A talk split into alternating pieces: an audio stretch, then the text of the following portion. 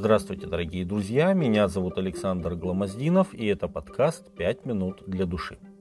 Перед взятием Иерихона Иисус Навин получил четкие Божьи инструкции, что нужно делать. Каждый день в течение шести дней особая процессия обходила Иерихон.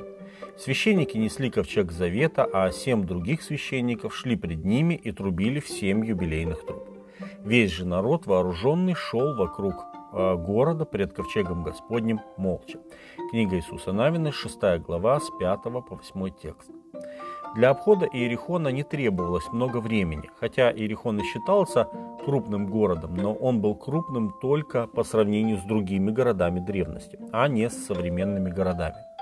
Археологи говорят, что площадь города составляла немногим более 4 гектар, так что периметр всех стен города составлял около 1 километра. Это не так уж много, некоторые современные торговые центры даже больше. Они совершали обход один раз в день.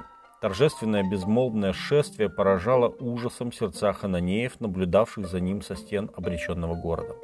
Они вспоминали, как Бог чудесным образом разделил воды Красного моря пред Израилем, а совсем недавно иссушил пред ними Иордан. Возможно, они пытались постичь тайну этих странных действий, но, скорее всего, здесь урок был для самих израильтян. Бог повелел совершать эти торжественные церемонии в течение семи дней, прежде чем Он разрушит городские стены, потому что Он хотел дать израильтянам время для развития их веры. Позже Павел напишет «Верою пали стены Иерихонские по семидневном обхождении». Книга послания евреям, 11 глава, 30 текст. Израильтяне должны были полностью убедиться в том, что эта битва принадлежит не им, а Господу. Вера – это простое принятие Божьей программы и полное сотрудничество с Его планом. Торжественная тишина процессии предоставляла евреям идеальную возможность для размышлений. В их сердцах Бог стремился запечатлеть великий урок веры. Такие уроки нередко, нелегко усвоить и часто требуется много времени, чтобы наша вера обрела силу. Если бы Бог всегда отвечал на наши просьбы немедленно, у нас не было бы возможности проявлять или развивать веру. Промедление же внушает нам осознание зависимости от Бога и учит доверять Ему. Но такой результат приходит только в том случае, если период ожидания посвящен молитве и упражнению в полном подчинении себя Господней воле.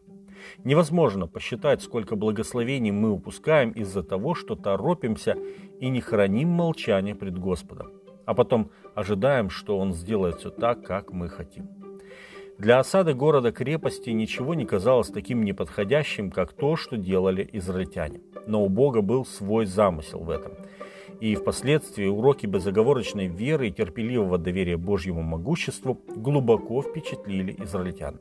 Они узнали, что только всемогущество Господа обнажило защищенную крепость и предало этот обнесенный стеной город в их руки. В седьмой день они встали рано при появлении зари и обошли таким же образом вокруг города семь раз.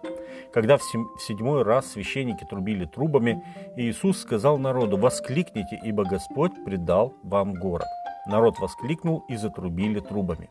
Как скоро услышал народ голос трубы, воскликнул народ громким голосом, и обрушилась стена города до своего основания. И народ пошел в город, каждый со своей стороны, и взяли город. Книга Иисуса Навина, 6 глава, с 14 по 19 текст. В тот решающий час Израиль действовал единодушно.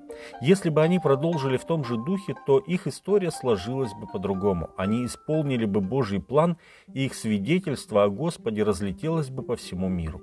Иерусалим был бы центром духовного царства, привлекающего к себе всякого ищущего Бога.